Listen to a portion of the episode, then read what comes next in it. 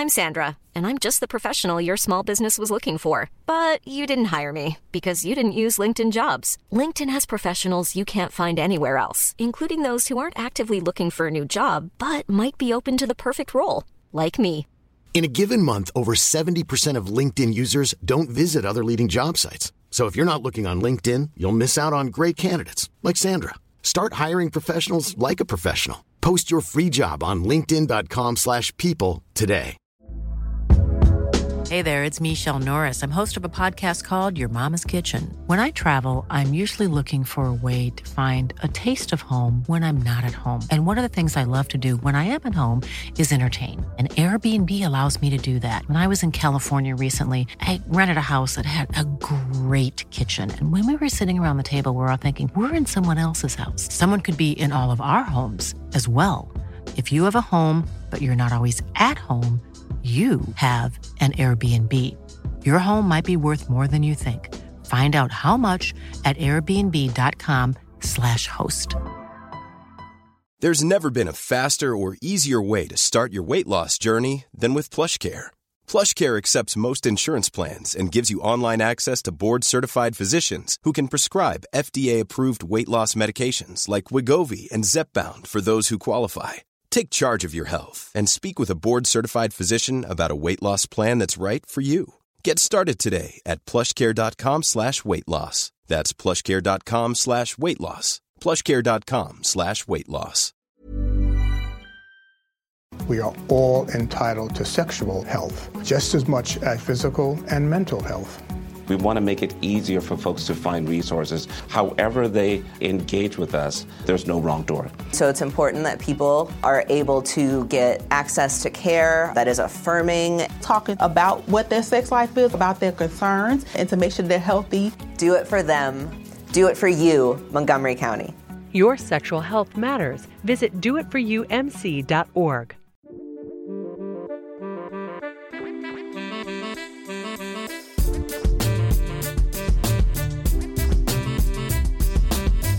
everyone, Scott Hanson here from NFL Red Zone. I hope you're checking out one hour of Five Yard Rush, one of the best podcasts on NFL football in the UK.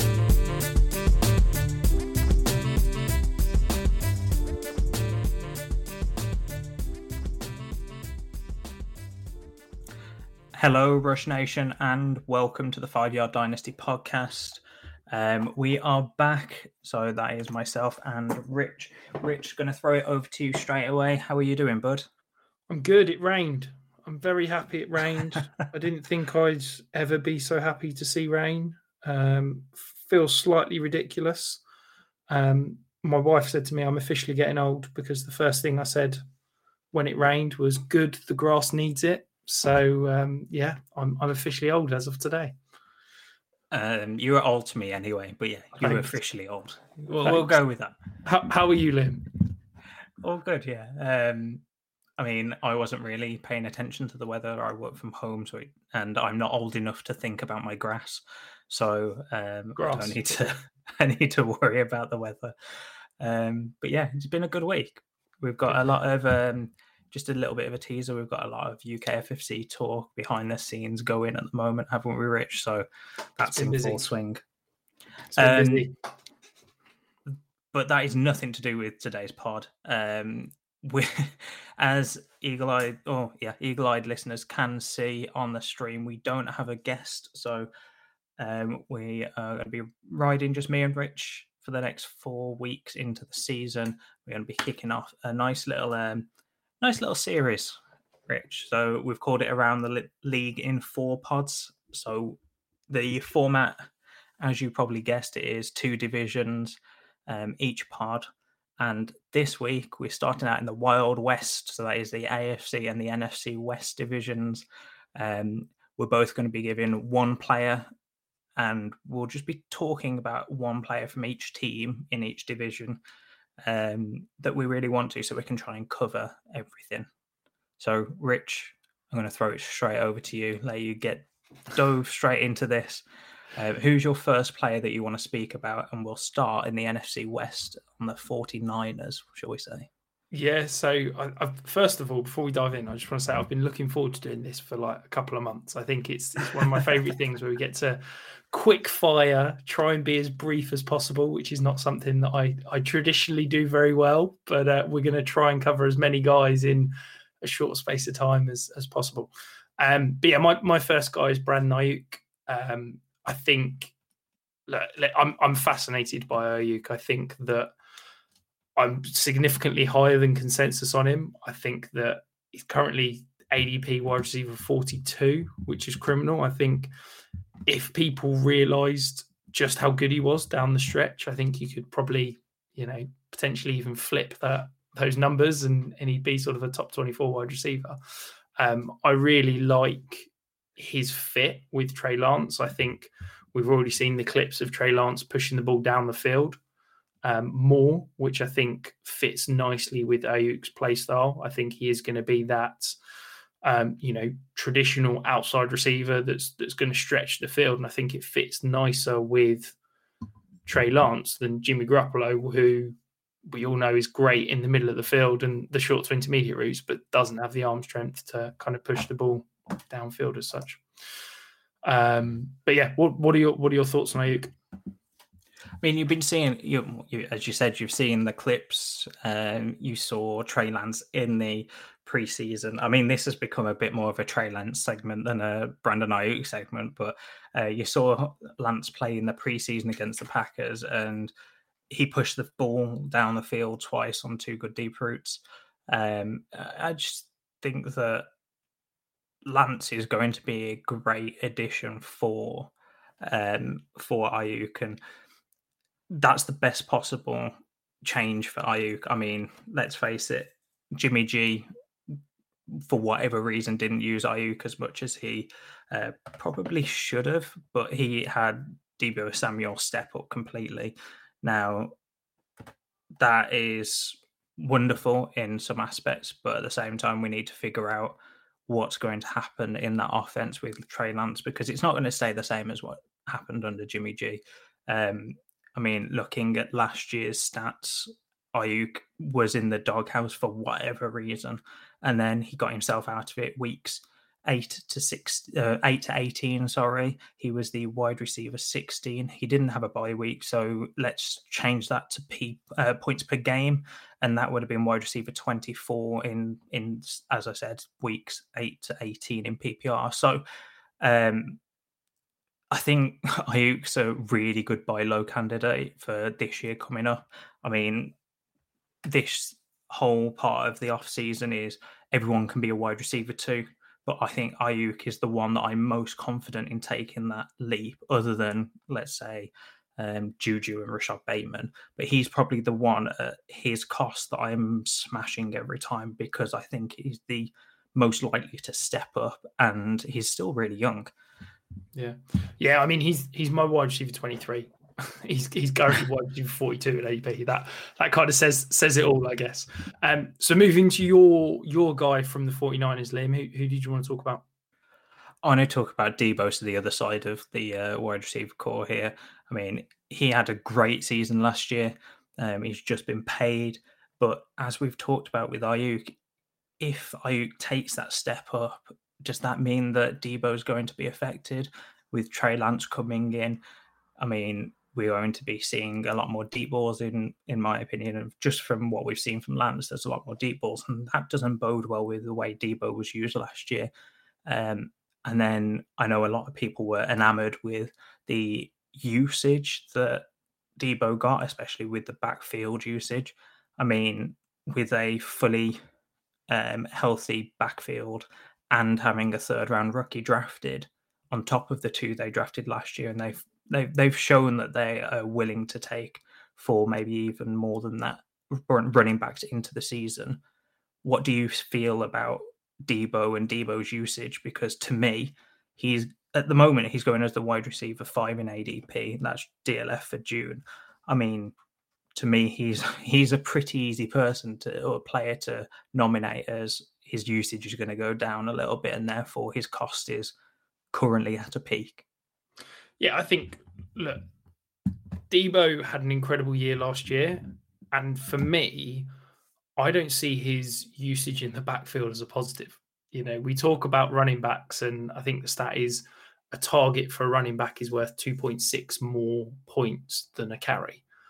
And I don't want to see, you know, my, my receivers, if they're going to get the odd touch here or there, but I don't want to see Deebo lining up in the backfield 15, you know, times a game. That's that's not where I want him. I want him, you know, catching those screens, catching those short intermediate routes in space that Shanahan can scheme open and allowing him to go to work and, you know, show that incredible run after the catch ability that he has.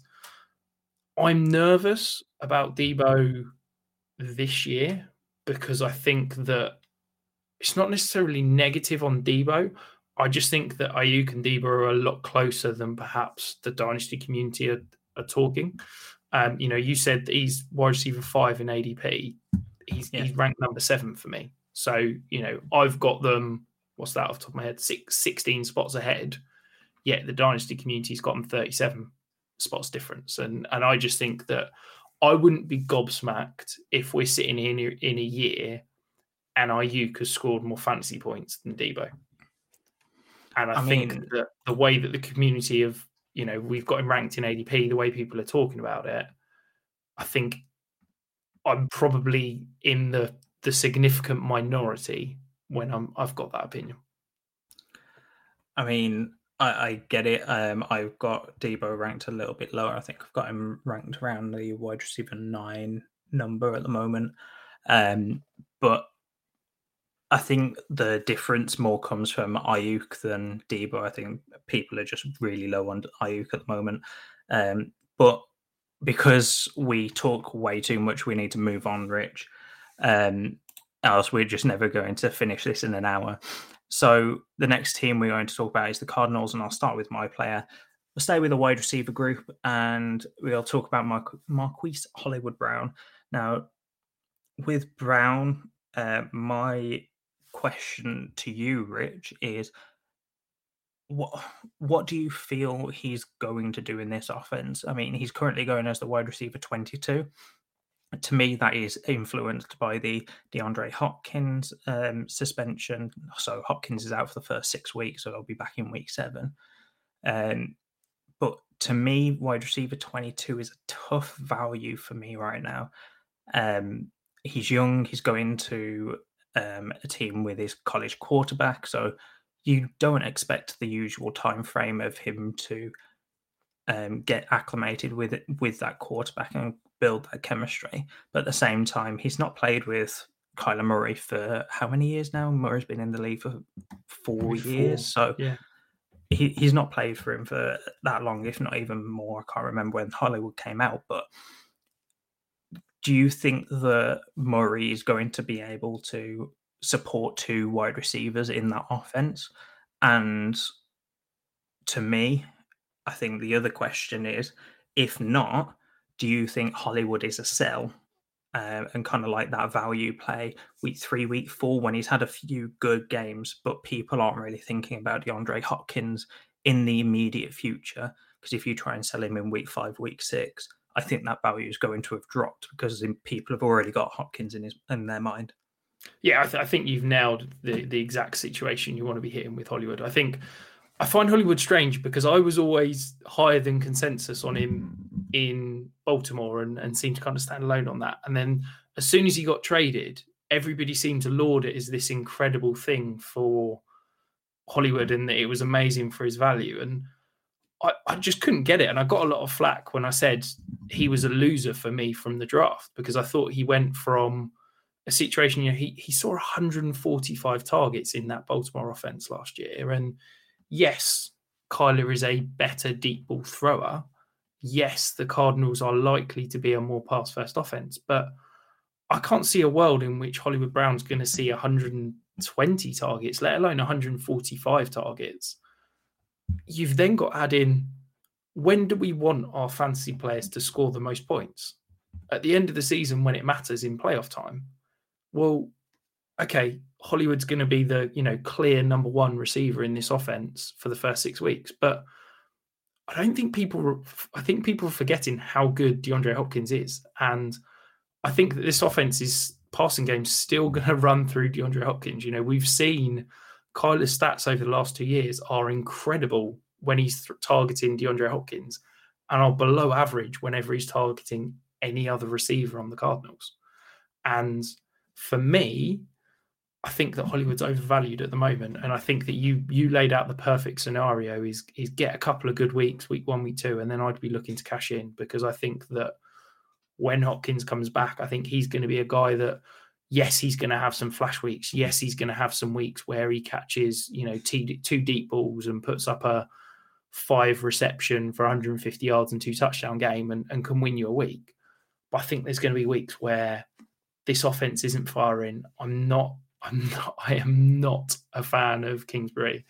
And I think that this offense could stutter and not allow Hollywood to put up those fantasy points when you need it most when there's Hopkins there as well. So yeah, I'm I'm pretty much out at his ADP and and I think that it could be a good opportunity to sell because people are still valuing him as that true number one. Yeah, I'm with you on that. Yeah. So moving moving to my guy, um, so it's it's James Conner. I think that you know we saw a fairly ridiculous season last year, and I think that you know anyone expecting that level of touchdown performance uh, may may be disappointed. However, we are obviously having lost Chase Edmonds, who got a lot of the work between the twenties. So I think it's a question mark of is James Conner going to get more work to compensate for that touchdown regression, or is he going to see a similar level of work? Are we going to see you know, whether it be Williams, whether it be Keaontay Ingram or Eno Benjamin for the fourth year in a row is going to break out. Um, what what do you think of Conner and his value there? Yeah, I th- I think at the moment as running back twenty is a perfect win now option, but I don't see him as anything other than that. Um, I mean, last year he still had over uh, eleven hundred scrimmage yards. That's seven hundred and fifty on the ground and 350 just over in the air. I mean, when you look at those stats, I think it's incredible when what you do to those stats when you take a normal r- touchdown season. I mean, he had 18 total touchdowns, 15 rushing, three in the air. You move that to a 10 touchdown season, which is, I'd say, above average for a running back. Now, you take that to 10 touchdowns and he suddenly goes from being what was it the RB five I believe it was last year to the RB fourteen, or when you look at it from points per game perspective, the RB twenty one. I mean, if we're expecting Darrel Williams or Keaontay, who, whoever as the RB two, to step into a role similar to Chase Edmonds, then I can only assume that with the touchdown regression that I because I can't foresee him being anywhere near 18 touchdowns again. I can only assume that he is not going to repay um, a top or, or, bounce back as a running back one, basically. As his current ADP, I was surprised to see it was the RB20. I thought it was going to be higher than that. So I can kind of see it. But yeah, apart from that, um, I think he's going to keep a very similar role to last year. He's also never spent a whole season healthy which scares me a little bit. I mean, he, he's had two near full seasons, but still, um, last year with 15 games was the most he played in one season. I think the one underrated kind of benefit of James Conner is that a lot of these veteran running backs on second contracts have got outs after this year. You know, you think of Dalvin Cook, you think of um, basically any running back on a second contract not named Alvin Kamara and Nick Chubb. Well, James Conner's in that bracket. You know, they the Cardinals can't really move on from him until after the 24 season. So he's got, uh, sorry, after 23 seasons. So he's got at least two seasons as the Cardinals starting running back, which when we're talking about win now moves, you know, that's that's a lot better than a lot of running backs if you can guarantee a guy's going to be a starter for for two years. Um, so my next guy with the Rams, who are the next team on the list, um, so it's Tyler Higbee. Um, I, I basically, he's he's in that meh category of tight end for me. Um, I think that he's kind of the forgotten man. Everybody's bigging up Um, Allen Robinson feels like the hype guy. Um, you know, we're talking about the potential running backs, but I think that Tyler Higbee could be a decent free tight end, basically, because you're probably having to pay what a third for him in trade value. Um, so yeah, I, I think that if you're looking for a guy that you can kind of get by with, perhaps you're in a, you know, you're you're loaded elsewhere, but you've got nothing at tight end. I think I could personally go a lot worse than going out and buying Tyler Higbee for free because I think that we know the Rams offense is going to be good. We know that he's got that role carved out. He's not got much competition. He's going to get some decent red zone usage. And yeah, he's going to be hit and miss. He's never going to be a top five, six tight end, but you know, he, he's going to at least give you some potential touchdown on a week to week basis. What, what do you think, Liam? Are you uh, being disgusted by me suggesting to go out and buy Tyler Higbee? I am pleased that you brought a tight end onto the list because um, when I was looking at the players that I wanted to talk about, it was basically exclusive running backs and wide receivers. um, so it's a nice, fresh um, point. But with Tyler Higbee, I think that at cost, he's pretty much fine. Um, I don't mind you going out and getting him. Um, the one thing I will say is he feels pretty flat in terms of his ceiling and floor. I don't think there's much between either one. I mean, last year when I was looking at his stats in PPR, um, he had one spike week, and that was in the very final week, so it probably didn't help a lot of people.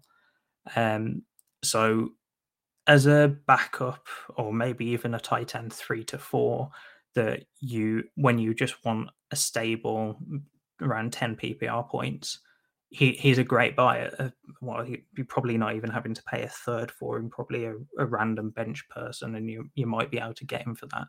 Um, his current ADP is tight end 26, which actually has creeped up over the past few months, which I've been surprised about. But um, personally, I am not taking him at cost because when I was looking at ADP for this month, You've got um, Brevin Jordan at tight end 28, which I'd prefer just from a longevity point of view, and um, Evan Engram as tight end 25, so going a spot before him. And everyone knows, if you've been listening, uh, that I'm a big Evan Engram fan for this year. So um, uh, one spot eh, or one tight end rank above, I'd much rather take a shot at Evan Engram than um, Higbee. Um, one good thing I will say about Higbee is last year is the tight end 14 and tight end 15 in uh, points per game, and he ha- he actually had a better points per game than Freiermuth and Gesicki, which surprised me. Um, it was only by uh, a few decimal points, but it was still better. So, yeah, I'm looking forward to uh, the Miami Dolphins section where I get to slag off Mike Gesicki some more. So, uh, yeah. Uh, let's move on to the Rams running back, Rich. So I want to talk about Cam Akers. He's currently going as the RB 16. To me, that is too high. Um, we still haven't seen a whole lot from Akers. I mean, he's had some really good games, don't get me wrong, but he's also had stints where he's been really ineffective. Um, you could say last year that it was down to the Achilles. He did have an amazing turnaround time. So that's fine. But you take that away and look at his rookie season, he still didn't have a great stint at times. I mean, he had that amazing um, end of the season into the playoffs, I believe it was, um, run. But apart from that, he's not done a whole lot. And that could be down to injuries. And there was a three headed backfield in his rookie season with um, Darrell Henderson and um, Malcolm Brown in that offense. But I just question the RB16 price tag on him, especially when you look at ADP and you're seeing um, J.K. Dobbins go as the RB18, and a guy that we're going to talk about soon is Kenneth Walker at RB22. I don't understand why you're taking Akers at 16 when you can get either of those two, two and four spots later. Yeah, I mean, look, I've I've struggled with Akers. He's a guy that I was always lower than consensus. I think at you know, in that 20 between 2020 and 2021 off season before the injury, he was getting hyped to ridiculous levels. He was up at sort of RB4, RB5 in terms yeah. of ADP. It was obscene. And I was always a little bit speculative around that. And then we had the injury, and I, I can't decide whether him coming back from the injury and playing in the playoffs is a good thing, or him looking so bad when he did is a bad thing. And I've, I've gone back and forth over it. I then sort of dove in and, and had a bit more of a detailed look at that 2020 playoff run that, that we kind of hold up as being so amazing. And it really wasn't that impressive when you look at it. So there was a, a stretch between week 12 and week 15. Okay. In week 12, he had a really impressive, really efficient game nine carries, 84 yards, and a touchdown, finishes the running back 16. Okay. Great week on limited usage. That we then had the Darrell Henderson injury. He then saw 21 carries in week uh, 13, one touchdown, 72 yards. Not that impressive. Not not that great a week. Finished as the RB 13. The next week, he then saw 29 carries, a run for 171 yards, but only scored 21.4 fantasy points and finished as the RB 10.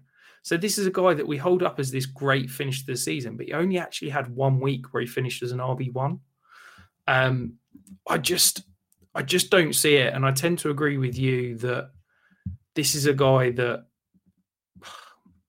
I think he's overpriced. For me, I would rather Darrell Henderson at cost. Um, if you're giving me a guy that's produced an RB one week, eight percent of the times he's been on the field, like that's that's not a guy that I can be drafting in the the top twenty. Um, he's my RB twenty one.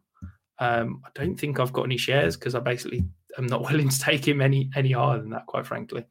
Um, but you you mentioned a guy you'd take over Cam Akers um, as we move on to the Seattle Seahawks, um, and that's the guy that that I'd, I'd like to talk about, and is, is Kenneth Walker. I liked him as a prospect. You know, he was a clear number two for me behind Breece Hall, but he was the clear number two, and he was miles ahead of the, the, the running back three in terms of where he's at in this class. He goes to a situation where, look, we know Seattle wants to run the ball. As far as I'm concerned, that's a good offense for a running back to score fantasy points. And I don't quite get why people aren't on board with him as a potential stud. You know, he ticks a lot of the boxes. The only question mark is that receiving usage. And I'm not convinced that it's a him issue. I think it's perhaps more of a, a, scheme issue. You know, we had some question marks about Jonathan Taylor as a pass catcher coming out, and he's shown in the league that he can still catch passes adequately. Um, I think that it's slightly funny and slightly ironic that we're viewing Rashaad Penny, who has played what 10 games in his NFL career, something like that, through four or five seasons, as a potential blocker for Kenneth Walker. I think, yeah, sure, Rashaad Penny's fantastic when he was on the field. Those last four or five games last year were incredible. But are we really sitting here saying Rashaad Penny is going to be the guy that stops Kenneth Walker producing? Um, for me, I think at the moment he's completely undervalued. I think people are in redraft mode and they don't see the scenario for Kenneth Walker to produce. So I think he he could potentially be a great buy. What what about you, Liam? What do you think about Walker? Yeah, I absolutely love this. Um, I was extremely happy when you put him on the show sheet after I put Cam Akers and put my notes in there. Um, just from a showmanship point of view, being able to transition from one to the other felt really nice. Um, but I mean, I've got Cam Akers. Oh, I've got Kenneth Walker at a good, well, a, a great value, RB twenty two. The the thing that I wanted to pick up on is you said that he was um, got stud potential, but do you really think he's got as in like top five, top ten upside in terms of dynasty value? Because yes, if he if he does really well this season, then he is going to um, spike in value. Um, or even if Rashaad Penny, when Rashaad Penny doesn't um, live up to the hype, which is similar to like a Cam Akers style um, hype, but for a fourth fourth year back or going into his fifth year, I think is. Um, for for Kenneth Walker specifically, I just struggle with that ceiling. I don't know where to put it. I can't. I struggle with putting him as an RB one ceiling wise.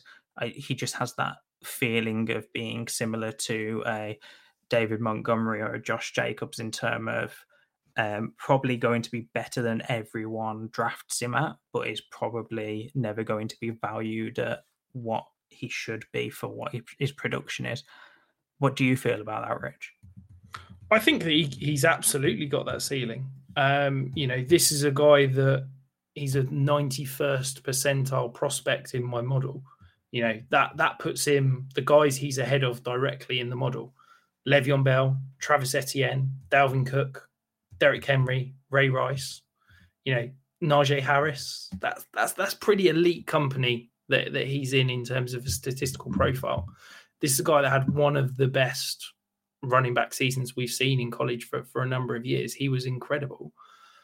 And I think that he's in a scheme and an offense that that is going to utilize him well. And I wouldn't be shocked if Seattle is better than people think. That's not me sitting here saying they're going to be amazing, but I don't necessarily think they're going to be terrible. I think that offensive line is, you know, yes, it's not elite, but but it's it's kind of average, and I think that's all he needs. And I think that, you know, the the question we have is that the truly top tier elite running backs they need that kind of combination of rushing and receiving in order to get that super duper elite production. I agree that that is a slight concern with Walker. But if he can produce this year at a decent level, enable the Seahawks to commit to him fully next year, you're then bringing in a potentially, you know, we're expecting they're going to get one of the top quarterbacks next year. Wouldn't you want the running back on a an offense, whether it be Bryce Young or CJ Stroud, that's going to lean on that running back? And I I foresee a scenario where he is easily a top five back this time next year. Do I think that's his, you know, realistic outcome? No, I, I think, you know, he, he's probably going to settle in as a maybe a top 12 back in terms of dynasty value next year.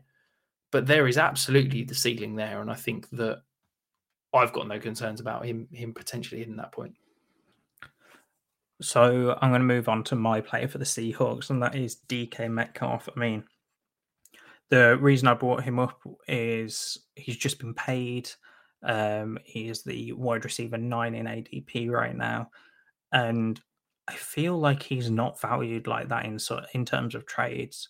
Being in drafts, ADP of wide receiver nine, I think is a little bit rich. I think I've got him one one spot higher, so it's not horrendous. But in trades, I think that you can get him for a lot less than wide receiver nine numbers.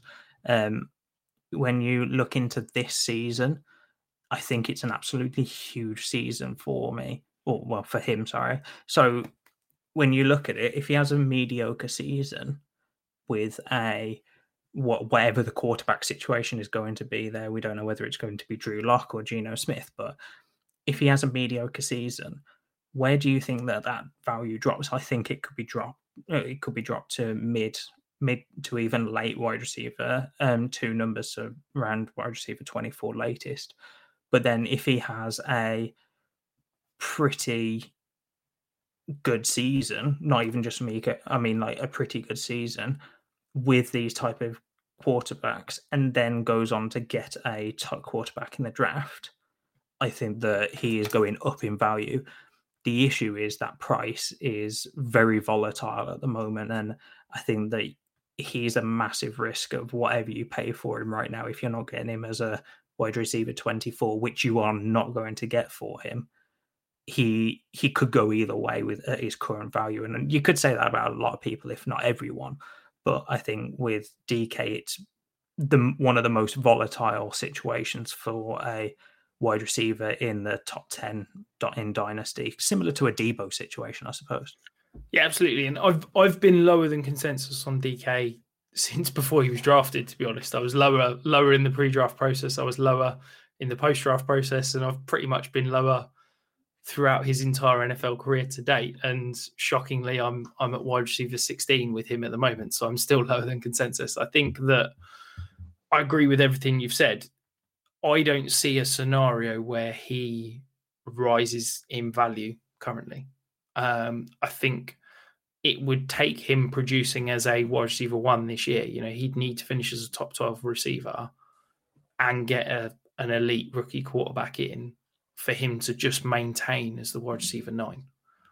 So for me, I think it's a potential sell because as, as you've laid out, look, he's catching passes from Drew Lock and, and Geno Smith. That's that's that's not a great recipe for fantasy success.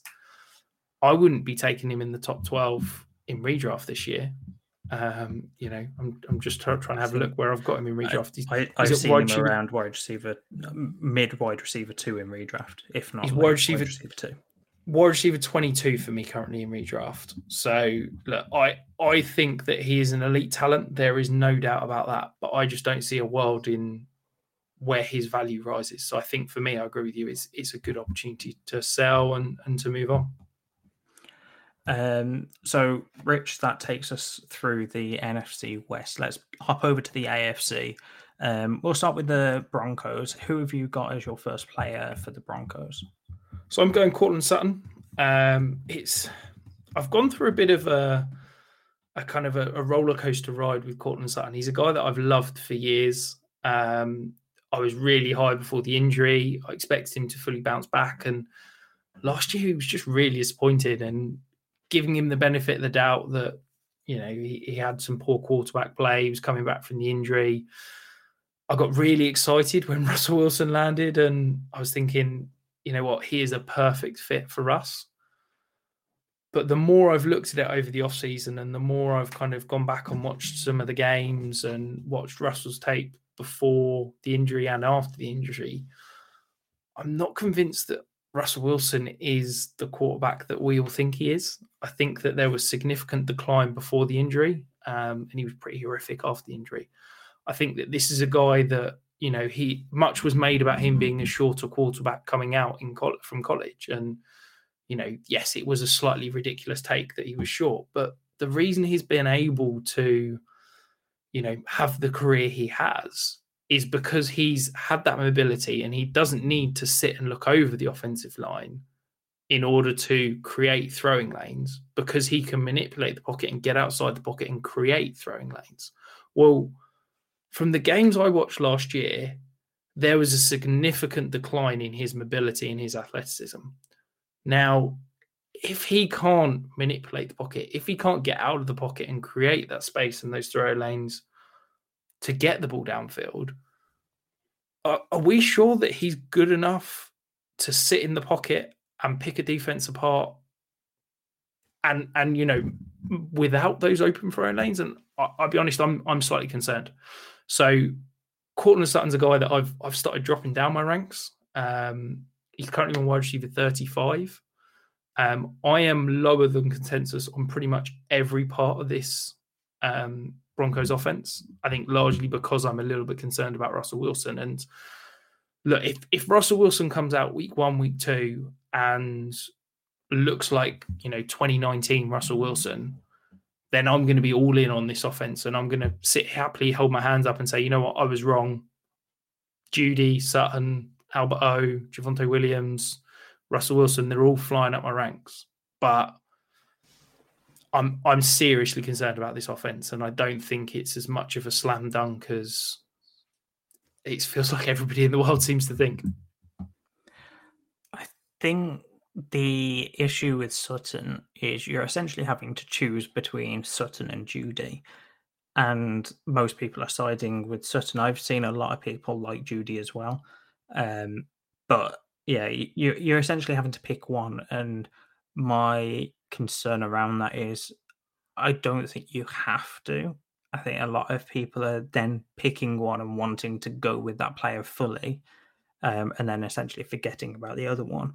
Whereas I don't think Russ is going to be horrendous to the point where he can't support two wide receiver twos.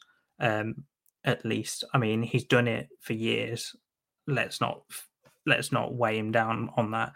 I understand your points around him being um, less mobile, maybe, and going to a first year head coach uh, on an in a new team.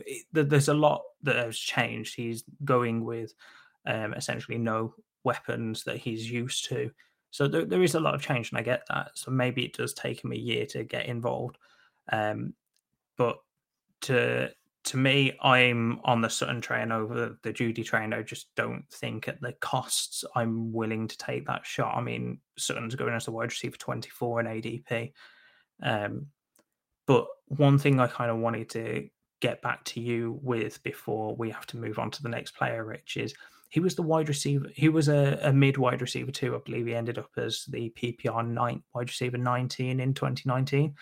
Um, and that was with a mixture of quarterbacks of Joe Flacco, Drew Lock, and Brandon Allen. I mean, going back, Joe Flacco was better than your, your perception of him now, but he wasn't the the Joe Flacco that won the Super Bowl. I mean, you look at Drew Lock; he was a rookie in that year, and Brandon Allen is where in the NFL now. Um, I want to say Cincinnati. I mean, is he Cincinnati back up? He might be, but my my point is that with a mixture of quarterbacks, I mean, uh, Flacco played eight games, Lock played five, and Allen three. So he played with a mixture of quarterbacks and still ended up as the wide receiver too, uh, or a wide receiver too. So before the injury, I think that he definitely had that um, prestige, and maybe um, that's where people are kind of remembering. So if Russ does get back to his 2019 kind of hype. That's what everyone is expecting to happen. Now, I agree with you. I don't think that's going to happen, but I think that's a good ceiling to have. I think that Sutton will just be uh, a, a middling wide receiver two at best. I think that he's probably going to end up as a wide receiver three. Um, so I'm kind of out at him, out out at ADP for him. Now, come in. We'll go on. Sorry. I think I was just going to say, if for me, if you're saying that Courtland Sutton's going 18 spots ahead of Brandon Aiyuk, who's a guy we talked earlier in ADP, you know, so if you if you can give me Brandon Aiyuk and I mean, I'd take Brandon Aiyuk over Courtland Sutton straight up. But if you're giving me Brandon Aiyuk plus what? What's 18 spots in ADP? Like, you know, maybe a, maybe a late second, something like that. Yeah. yeah. If if you're giving me Aiyuk in a second for Sutton, that's that's the easiest trade I'm making all day. That is that is unbelievable. I can't. I think I think it's just the Russ hype. So uh, on leading on to your receiver. Yeah, again, we're, we're going to stay um, and pick the wide receiver pair here. I've gone Jerry Jeudy. Now, um, my I suppose point around Jerry Jeudy is I'm struggling to see the hype around him. We've just spoken about it with Sutton, so I'm not going to go over it too much. Um, you could basically copy and paste a lot of what we said with Sutton um, over to Jeudy. Now, um, Jeudy, I'm just questioning how much more he is that he that or that he has that we haven't seen yet. I mean, he he's not he's not been bad. Don't get me wrong. Um, I'm not saying that he is a bad player. I loved his route running coming out or any. I just don't want people to get that the wrong way. I just think that he's. I struggle to see a world where Jeudy is going to be a top 12 wide receiver. Um, and I think at best he's just going to be a milling wide receiver two for the rest of the career. And that's not a bad guy to have on your roster. And at wide receiver 28, that kind of feels right. But with that as your ceiling at wide receiver 28, I'd much rather um, take a step down a tier and go for a guy like Brandon Aiyuk, who has a similar ceiling, but is a lot cheaper and you can get a bit of value on top. Um, and then I think it also goes on to the fact that I think Sutton is going to be the wide receiver one in that offense. But that's only if there is a wide receiver one. I can kind of see a, a, scenario where there's no clear wide receiver one and they both have defined roles, and it's not necessarily one gets 150 targets, one gets 130. It's more like a, uh, they both get a very similar target share and similar snaps and etc. Um, and for me, I just can't pick one of these two. And at ADP at cost, I just don't want either of them. Contract wise, Sutton is there for longer as well. Um, Sutton is there till 2024, and I believe Jeudy's um, contract runs out before that. So, if if not at the same time, at the very least. So, Rich, where do you um, where do you fit, or how do you come down on Jeudy? I really like Jeudy coming out because like, I'm a route runner guy, and I think that if you can get open, that's amazing. But again, I, I don't see the natural fit with Russell Wilson. He's not a guy that's going to sit in the pocket, deliver the ball on time when the receiver has, you know, won the route and got open. And I just don't think that it's a natural fit f- between the two. We've seen that the Broncos have, you know, paid Courtland Sutton, they've paid Tim Patrick. Are they then going to pay Jerry Jeudy? Um, I'm concerned that he could find himself, you know, that the odd man out at the end of the year. I don't think that he's ever going to realize that top 24 potential. And I think that for me, he's he's an easy fade at, at current costs. Um, yeah, I, I, I, just don't love this offense. I don't I don't love Jeudy at, at his current price, and, and I think that he's he's an easy option to to potentially move on from. I think the one thing I wanted to clarify there was his contract does run out in 2023 or after the 2023 season, but he is a first rounder. And as you said, um, are they going to want to pay him a guaranteed fifth year option uh, that is going to be a, a, very high cost with the way that the wide receiver market has gone? I think with the way fifth year options are now, I think that basically, un- unless a player is a truly elite you know, top five, top 10 performer at the position, or unless they're a quarterback, I don't think we're going to see many fifth year options picked up because it's just such a risk. Now they're fully guaranteed. You know, uh, uh, I don't know what the exact number is off top of my head, but are the Broncos really going to want to guarantee Jerry Jeudy? Was it like 14, 16 million? Like that's that's a lot of money to be guaranteeing a guy that is probably at best a wide receiver two for your offense. You know, I just I just don't see him being kept long term. But uh, enough enough about the uh, the Broncos offense. Moving on to the the Chargers. So my my pick here is Isaiah Spiller. Uh, so he's currently the running back 42 in ADP. Obviously, we know this this backfield is going to be largely led by Austin Ekeler. I think there is a clear role for a 1B We've seen every year that Ekeler has been there. There's there's been a one B and they've been fancy relevant. I'm I'm not convinced that Isaiah Spiller is going to be that guy. I think look the the potential's there. He he produced really well in college, um, but obviously fell apart when it came to kind of draft day, and and the, the NFL didn't value him perhaps as as high as the fantasy community did going into the draft. I think that he's he's about valued right. I'm really intrigued to see how he runs over the next couple of weeks. I'm very interested to watch him in the preseason. Um, but I, I think it's I don't know if you found this, but in it feels like in every league I'm in, there's an Isaiah Spiller kind of believer, and I'm not sure his value of RB42 is actually kind of where he tends to be valued in leagues. I think there's there's a true believer out there in in pretty much every league. I think there's a the, the, trade value is completely different to the um, ADP right now. I think that that is true with a lot of players, and Spiller is one of them. Um, I know that I came across um, across a, a, weird corner of Twitter of, Spiller still being called the uh, running back two and the running back one in this class um, uh, about a few weeks ago. So there, there are definitely still believers out there. Um, to me, yeah, I think I agree with you in terms of the he's a valued about right at RB forty two. I mean, there's guys that I like after him. So, um, surprise, surprise, Kenneth Gainwell, uh, Michael Carter, and Darrell Henderson are all going behind him right now um, in ADP, and those guys I still like roughly on the same, if not around a little bit ahead of him. But Rich, I'm going to move on to our um, my player, sorry, and that is Keenan Allen for the Chargers. He's currently going as the wide receiver 20. Um, I, I suppose I wanted to bring this up for a very simple question for you. Um, what do you feel Keenan Allen's future is going to hold? Because I looked at his contract and I was very surprised because his contract is completely cuttable now and I mean like it's wide open for him to be cut after this season. There's not a lot of um, there's not a lot of room to be cut. There's about three to four million, I believe, next year. Um, I'm just going to get this up to double check because it's not included in my notes.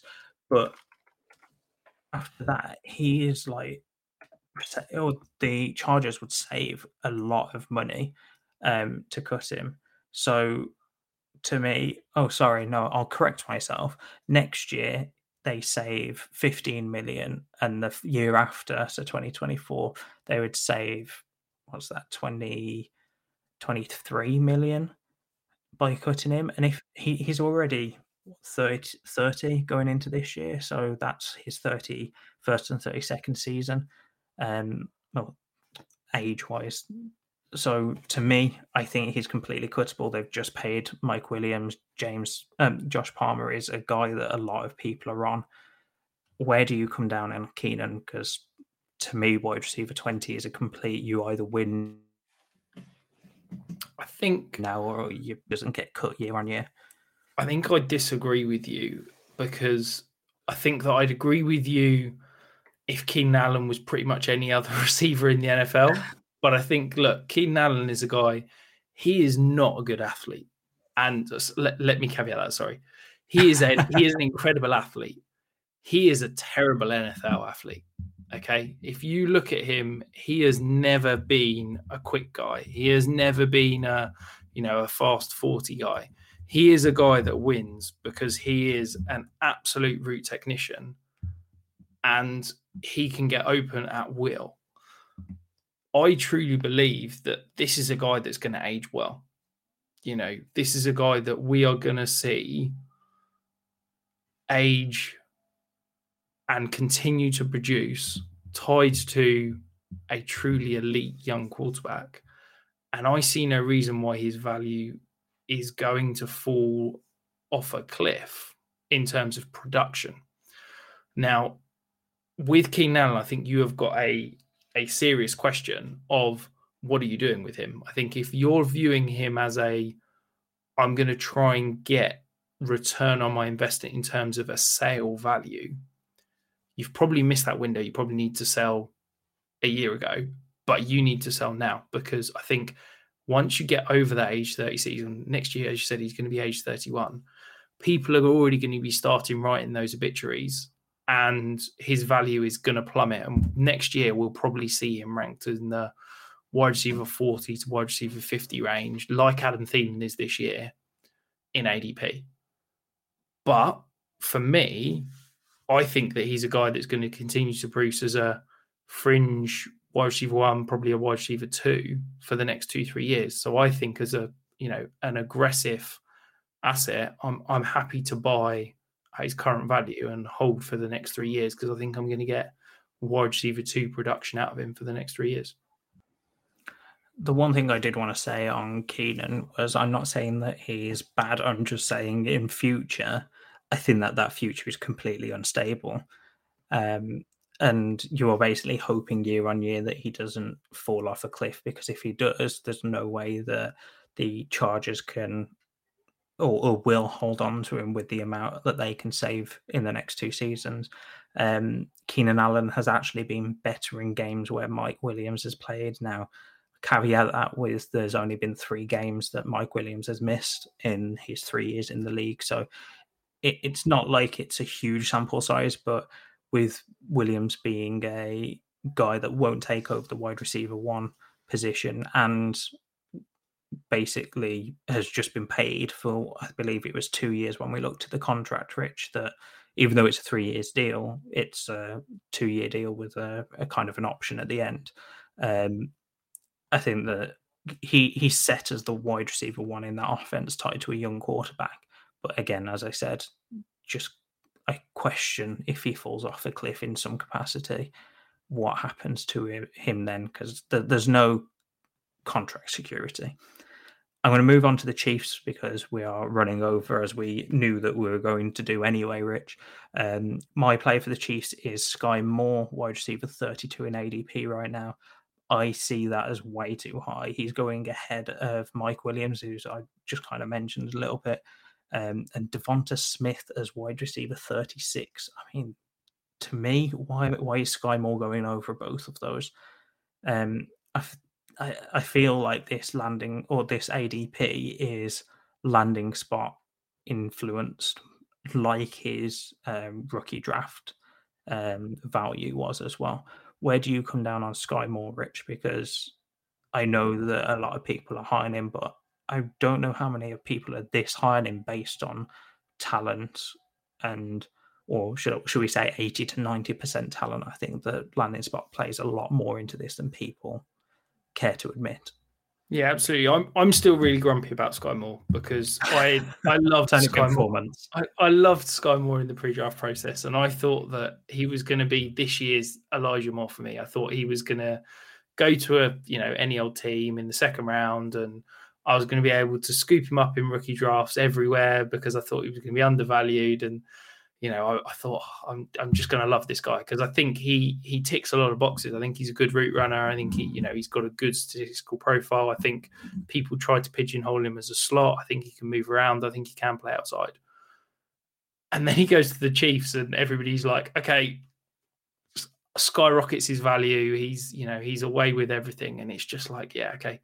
I can't I can't get on board with those prices, and it's it's still the case. You know, I really like the player but the price is just too high. Um, I think that he could he could be a guy that we're sitting back here in you know a year's time, and he could easily be a top twelve receiver in terms of dynasty value. You know, if if if he has an Elijah Moore like rookie season, you know he's tied to Andy Reid, he's tied to Patrick Mahomes.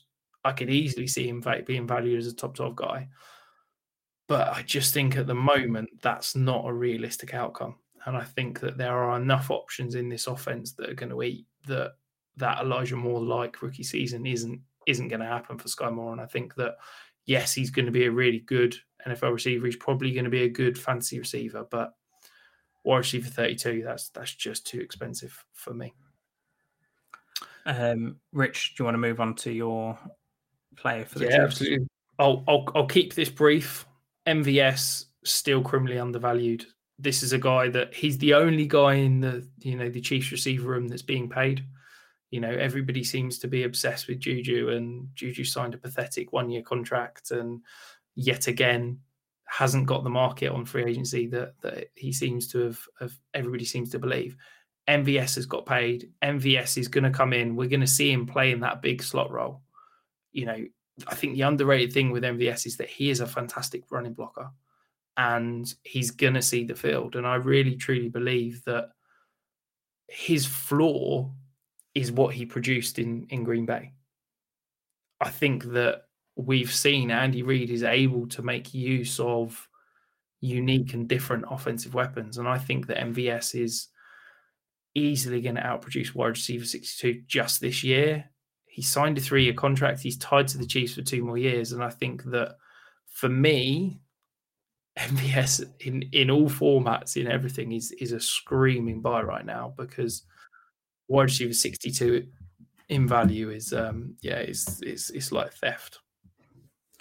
Um so uh okay, I'm going to pose a question to you before I start. What what you said his floor is what he produced in Green Bay. What yeah. did he produce in Green Bay? Can you tell me what you think he produced in Green Bay. What, yards, in... yards, touchdowns, whatever you want to give me. Well, I can tell you exactly what or... he produced because I've got it open in front of me. Oh, I was trying to do it when you didn't have it in front of you because that's what my point was going to be. Is his perception of what he did in Green Bay probably isn't what he actually did in Green Bay, whether that's a good or a bad thing. Um, I know a lot of people had that perception of him running deep, dropping balls. And yes, he did that to an extent. Every wide receiver will do that. But at the same time, he wasn't hugely pro- productive. He never had over 700 yards receiving. He did have one season, which was his 2020 season, where he had 690 yards, and that was his most productive season with six touchdowns. Um, but with a guy like Aaron Rodgers, yes, there is Davante Adams in that same offense. So he's not got that top elite guy to, I suppose, compete with. I think that MVS, even though he is getting paid, I still don't think is the most talented guy there. And this is coming from a guy that defended MVS like with everything I could on Twitter when it came to people, especially Green Bay Twitter, going at MVS. I mean, I like the guy, but I just don't think he's going to be as as big as you think. I don't think his ceiling is there. At the same time, I do think that he is undervalued at wide receiver 62 right now.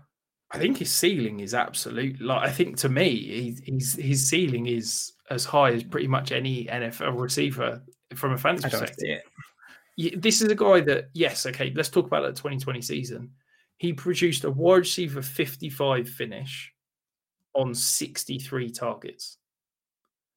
Like and only caught 33 of those targets. Yeah, but he had an ADOT of over 18 yards. Like yeah, you're not I, expected you're not expected to catch a huge amount of targets when you're you're only getting targeted downfield.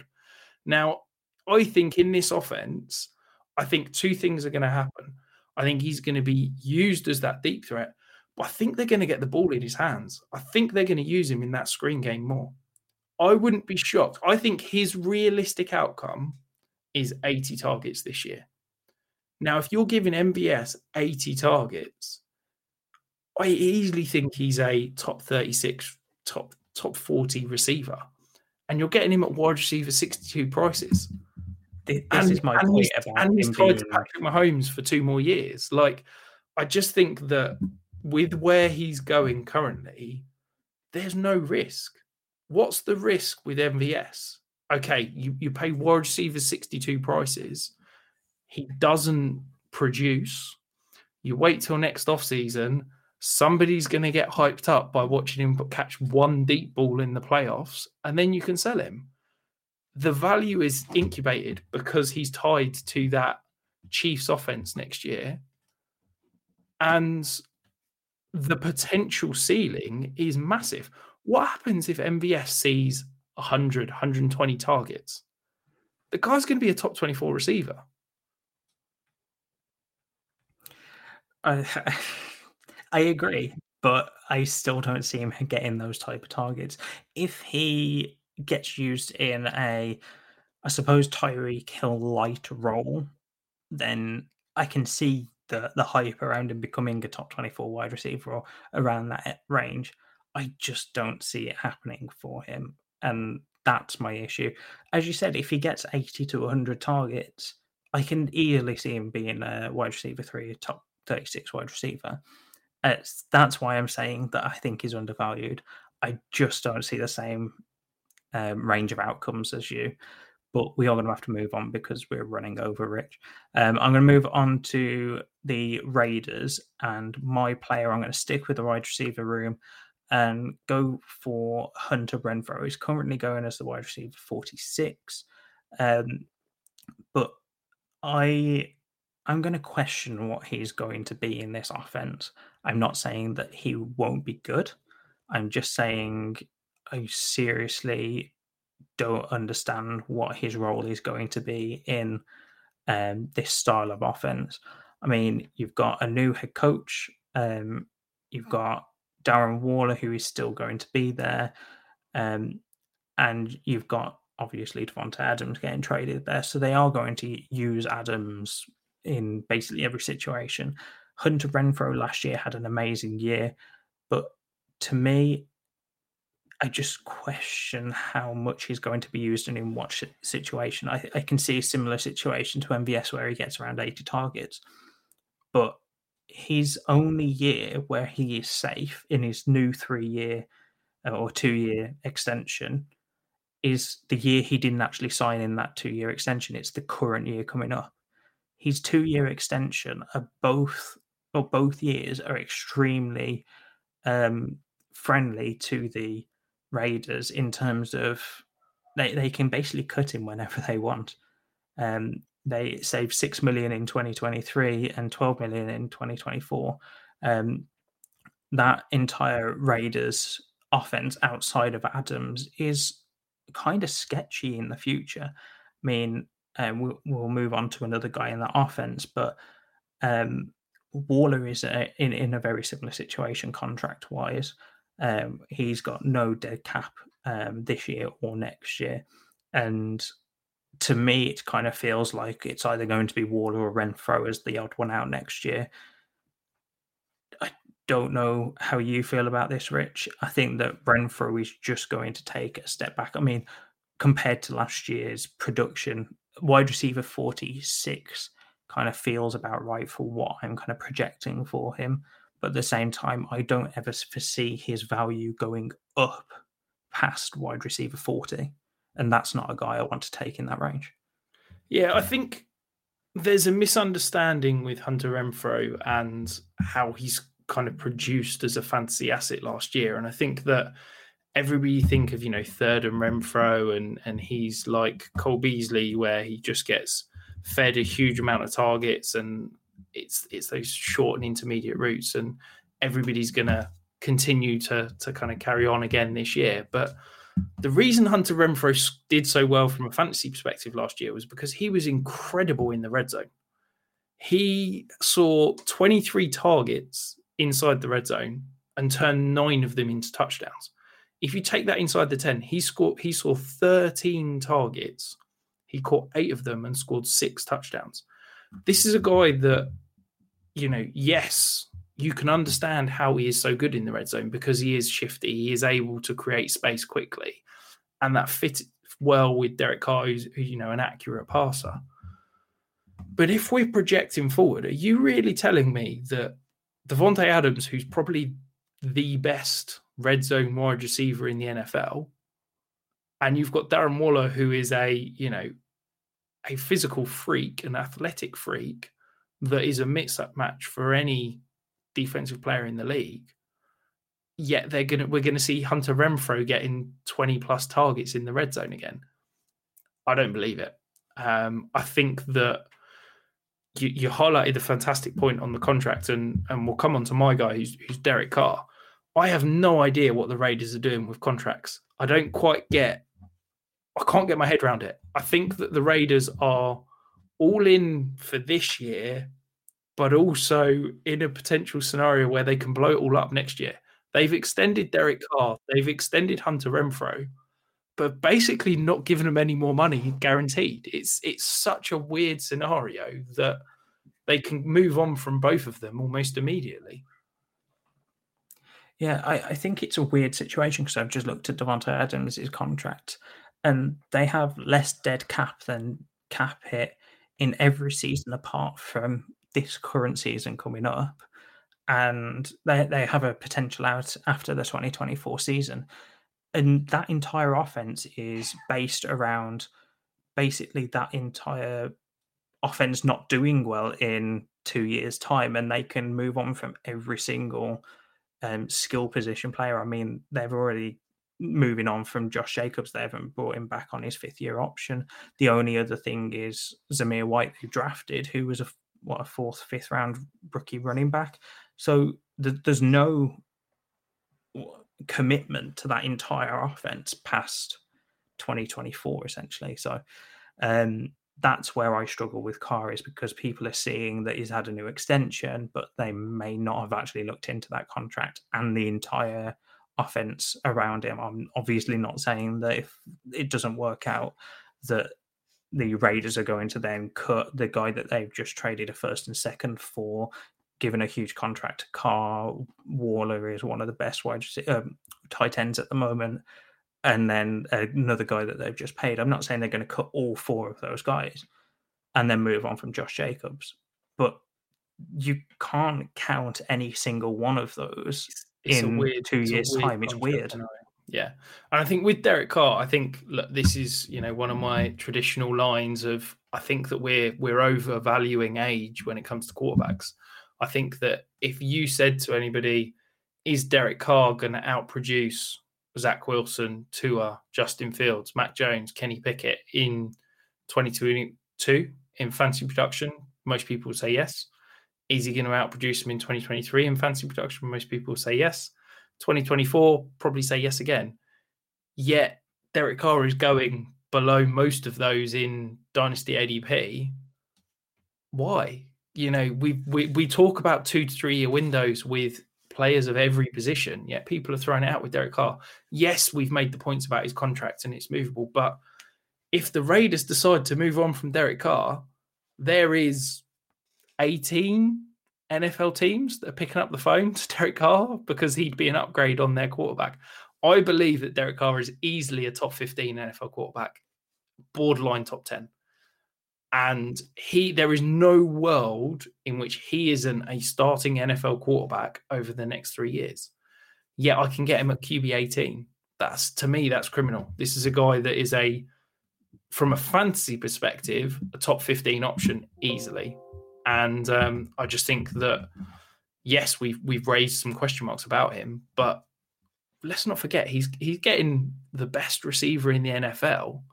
He's just being plopped on his lap, and people aren't haven't really changed his value. It's uh, I think Derek Carr's ADP is criminal, and I think that at QB eighteen, I think he's he's an absolute steal. Yeah, I th- I think with Carr, the way I'm viewing him is I'm very skeptically optimistic. And what I mean by that is I think that he can be very good this year.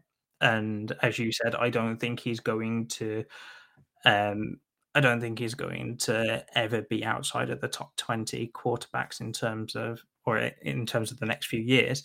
But at the same time, I'm not immediately penciling him in for a top 10 um, floor in the coming season just because he's got Adams back.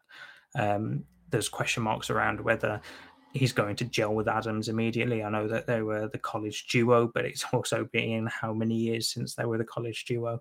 Um, I just, I'm as I said, I'm skeptically optimistic about that entire offense and Carr specifically, but I can completely understand the point that you've got around Carr not really going to be outside of or out of fashion in terms of the QB market coming up. But Rich, that brings us to um, the end of the Wild West. That was that was impressive for us to only be ten minutes over. I thought I thought that was pretty good for us. Um, so, because we haven't um, prepared a dynasty tip, I'm going to read one off my list that I've already created. Um, so my dynasty tip that I'm going to share with the listeners will be just be real with yourself, especially at this time of year. Not everyone is a contender. Your roster does not, just because you can kind of see a, a wild scenario where it is a contender, doesn't mean that you are realistically one. Um, so just be real with yourself and be real with other people's rosters. If you don't think it's a contending roster, maybe have a look for their picks and see whether you can get them. Um, but yeah, just be real. Like that. So, uh, listeners, that is all we have on the show sheet. So that's all we have for you. Um, we'll be back next week at 8 p.m. UK time on a Tuesday, or the audio pod will be out later in the week. But until then, stay safe and we'll see you then, Rush Nation.